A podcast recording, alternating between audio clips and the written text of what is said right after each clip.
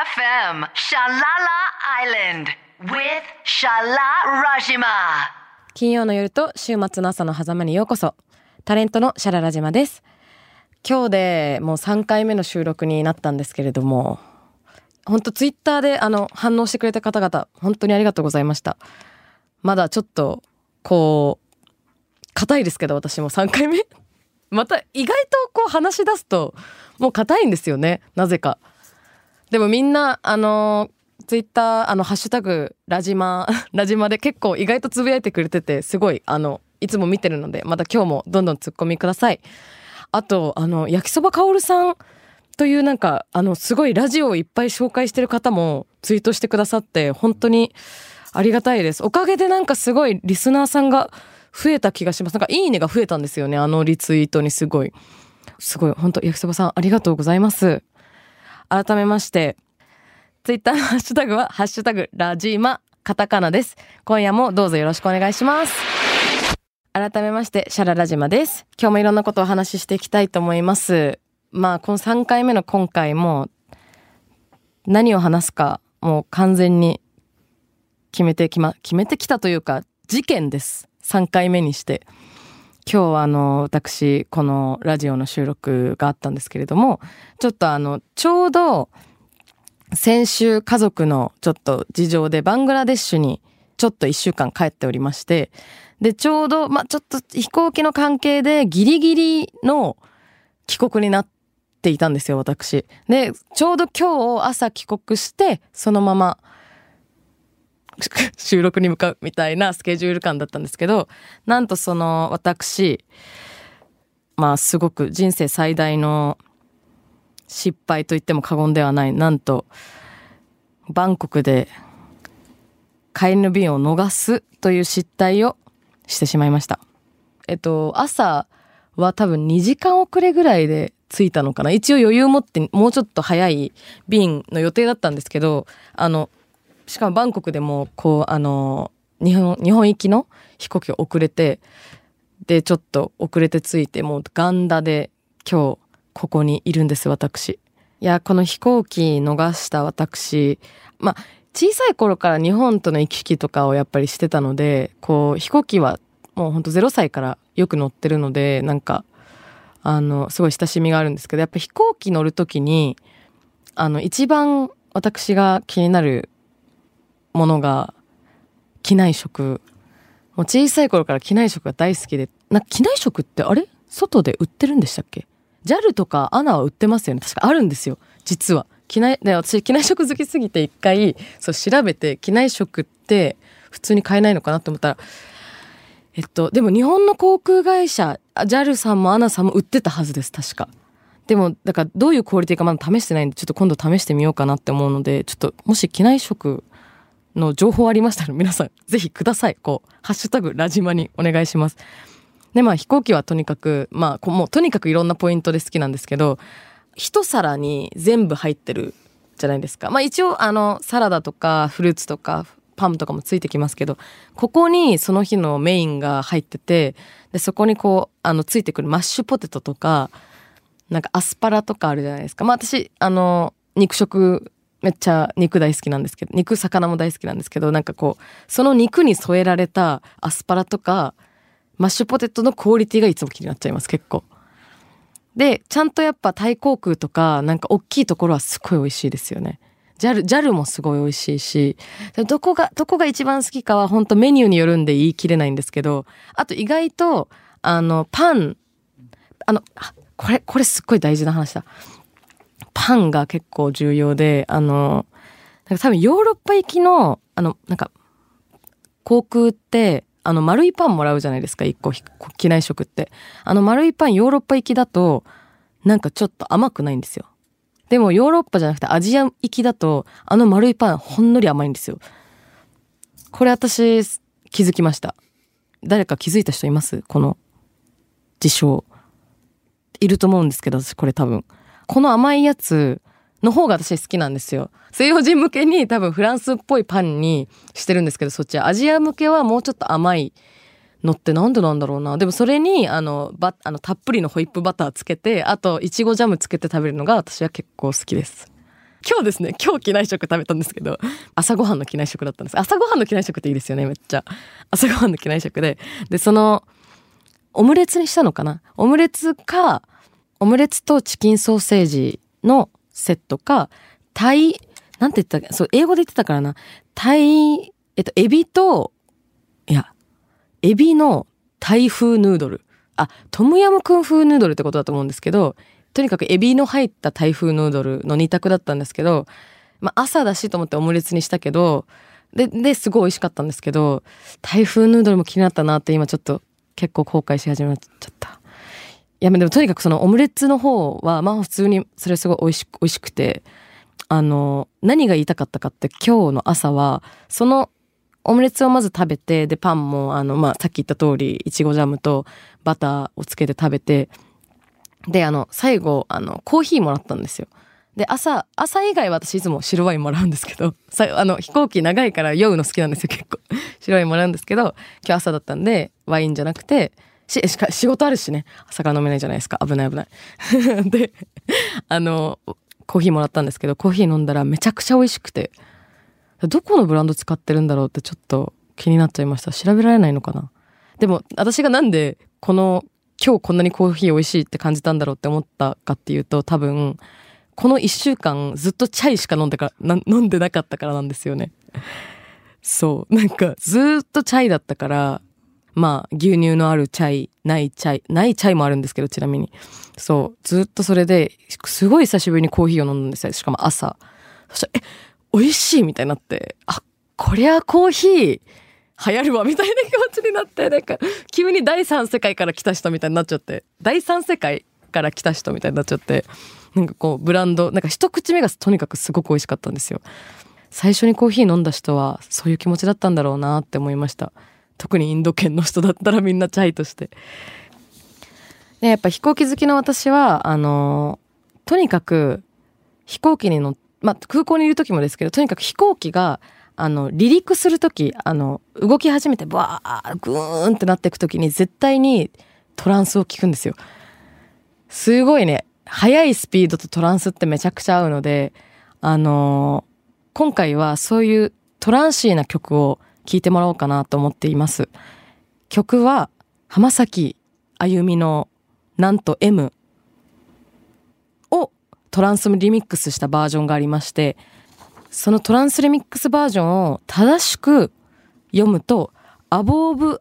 ビヨンドボーカルダブバージョンなんですけれども、まあ簡単に言うととにかく浜崎あゆみの2000年代前半の様々な曲をトランスリミックス、世界中の人がトランスリミックスしたアルバムがありまして、それ2021年に出たんだよな、確か。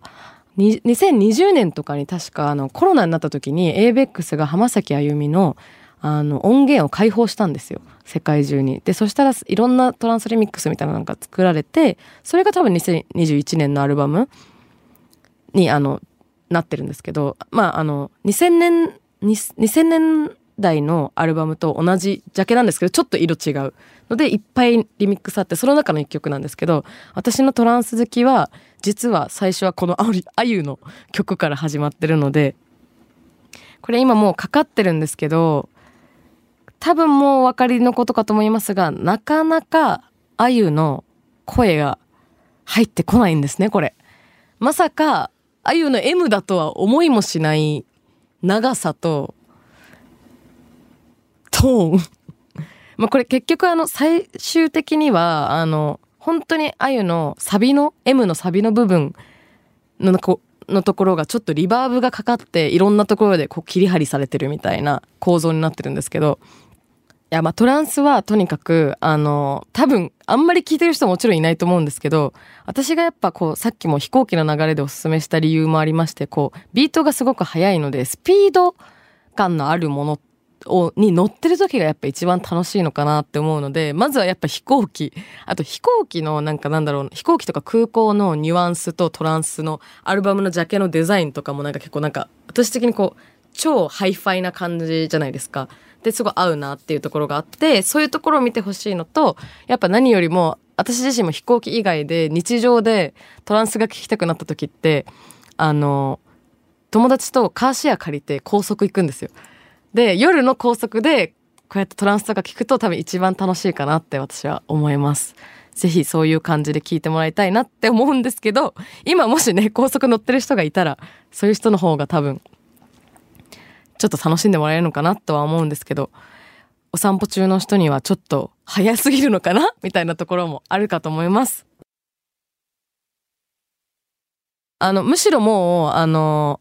私は、あゆをこれで好きになりました。トランスリミックスの方を聞いて、あゆの他の曲を聴くようになって、で、なんか2000年前半のリバイバルみたいなところを掘るようになりましたね。私が小さい頃聞いてたの、聞いてた時代の、なんか多分2000年前半のディーバたちが一番多分トランスの流れを組んだ曲作りになってるから多分すごいトランスリミックスに合うんですよ。そうだからやっぱ2000年前半ってすごいそのトランス的ななんだろうなニュアンス？とか切なさみたいなのがなんかすごいはびこ90年代が終わって世紀末も終わってみんな生き延びててでトランスが流行ってるのってあの切なさとちょっとダサちょっとしたダサさとなんかそういうところが混じり合ってんのかなって思ってるしあの今またまあ世界的にトランスリバイバルどれぐらいあたあの最先端で私来てると思うんですけどなぜなら私が好きだから って思ってるんですけど多分これが来てるのってやっぱ2020年のあのコロナはなんかその多分1999年のその世紀末と同じ雰囲気だったからまたこういう感じの音楽にまあ大体20年周期でリバイバルは来るんですけど来てるのかなって思って私はそのまた20年後に今聴いてるなっていう感じがありますね。2000年、世紀末を思い返して聞くのが、浜崎あゆみの M トランスリミックスです。このアルバム全体ぜひ聴いてほしいです。Bay FM, Shalala Island, with Shala Rajima. 今月始まったばかりのラジオ、シャララ島です。DJ は私、シャララ島です。まあでも今回こんな、まあバングラデシュ行きつつ、久しぶりに、あの、まあ普段は東京にいて、すごいこう、感覚のリフレッシュが本当にすごくて、で、何がリフレッシュしたんだろうなって思った時に、一個、そう、言わなきゃいけないのは、私ちょっと今回の収録、日本語が下手になってるんですよね。で、今、だんだん戻ってきてるんですけど、あの、滞在中の中日が一番ピークで、マネージャーさんに、マネージャーさんと仕事に取り合ってる中でも、なんかもう、日本語が下手になってて、ずっとベンガル語を喋ってるし、あの、それ以外、な、ああと英語？もう、日本語の言語から完全に離れた状態で、一週間過ごしてたんで、そうするとだんだん下手になってくるんですね、日本語が。帰ってすぐ収録なのにって思ってちょっと心配だったんですけど、だんだんこう、や、戻ってきました。でもなんかこう、だんだん昨日の夜、まあバンコクで過ごしてたんですけど、その時に、すごいなんかこう、考えてたんですよ。この言語の、この感覚なんだろうなって思ってたら、やっぱあっち行くと考えも日本語じゃなくなるんですよ。ずっと喋ってると。で、この言語のなんか移り変わりってなんだろうなって思ってたら、こう、私名前つけたんですけど、言語洗浄。そう、言語洗浄はあの、クリーンの方の洗浄なので、それを想像してもらえればなって思います。で、一回日本語のことを完全に忘れて別の言語でこう話してると、また日本語に戻った時にすごい発想力が豊かになり始めて、なんかその普段使わないワードセンスが出るようになってきて、で、これをちょっと言語洗洗浄って言いたかったんですけど、多分これは別に一個の言語でも言えることなんですけど、同じ人とずっと話してると共通言語でずっと会話し始めた。あれがこれがあれがあれをあれしてみたいな。あのね、あの、夫婦の会話でもよくあるとか言われるやつですけど、やっぱ共通言語でずっと話してると、なんかこう、なんでしょう。その結構凝り固まっちゃうんですよね、多分。この言語やっていうのなんか、言語やだけじゃないと思うんですけど、でもやっぱこう、まあ国もそうですし、私は特にやっぱ言語ずっと日本語と離れる機会ってほぼないので、離れてみたら、離れてみて、こうだんだん日本語に戻ってくるとすごいなんか新しい日本語の選択というか、ワードセンスもそうだし、日本に降りてみても、やっぱこう、今まで気にならなかったところが気になるとか、気になるっていうのは、あれ？こんな可愛いものあったっけ？とか、あれ？この建物気になるなとかがなるんですよ、すごい。で、これで、このお話で私が一番言いたかったのって、多分その言語を習得できる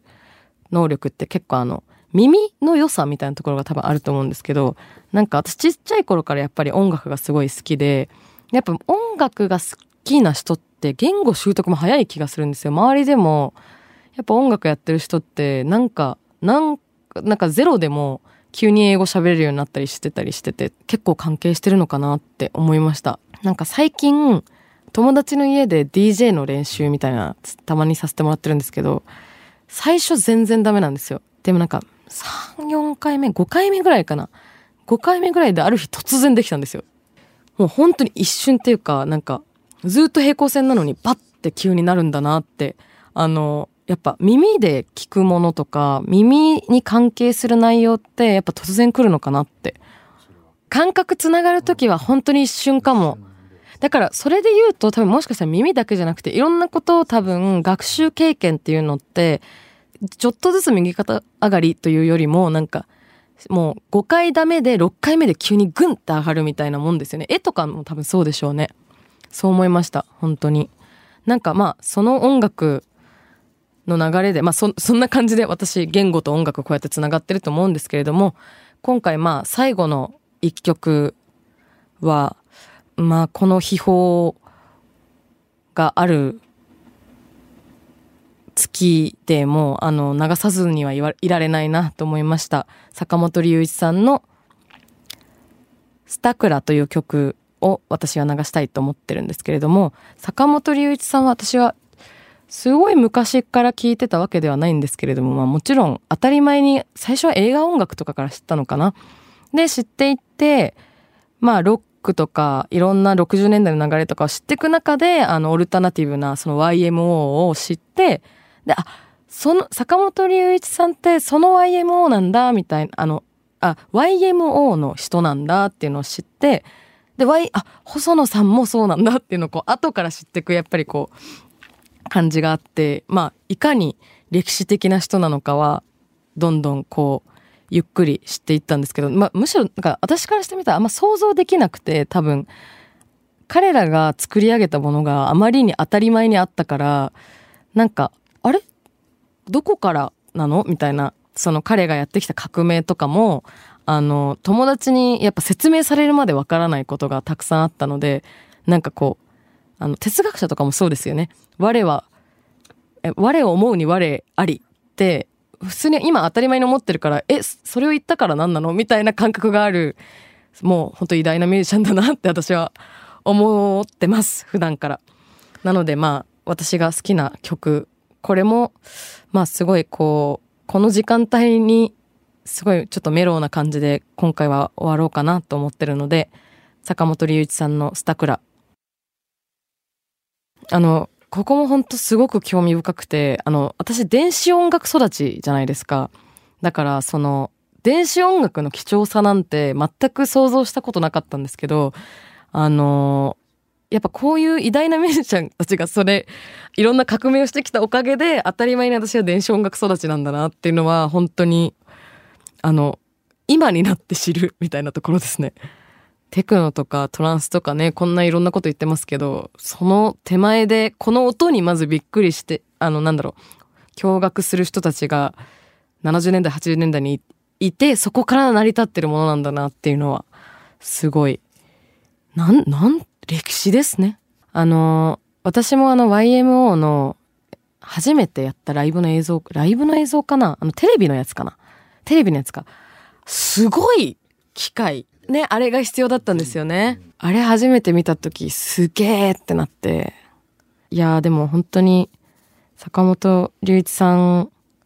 しかりこう YMO 全体、今なんかね、この初めて出てきた衝撃みたいな話をあの一緒にしてたんですけれども、本当に宇宙開発みたいな衝撃で初めて月に降りた人間みたいな感じなのかな音楽の世界でってなんか私は感じました。本当に偉大な方だったと思います。ありがとうございました。ベイ FM シャララ島いかがでしたか？今回もあのいろんな話していきましたけどちょっと今日は結構内容濃かったんじゃないですかね本当に。あの私もすごい喋ってますたくさん。皆さんいろんな話の突っ込みどころあったかもしれませんが、ぜひ、あの、ツイッターのハッシュタグ、ラジーマで、意見や突っ込みや、何でもお待ちしているので、どしどし送ってください。メールアドレスが、shara.bayfm.co.jp までお願いします。えー、あの、番組の情報などは随時私のインスタやツイッターでツイートしたり、あの、出しているので、ぜひフォローよろしくお願いします。私のツイッターは、lalazima アンダーバー。インスタも同じです。よろしくお願いします。最後になっちゃったけど、今日のこれだけは言わせて。機内食のパンは甘い方がいい。シャララ島でした。また来週。Bay FM, Shalala Island, with Shala Rajima.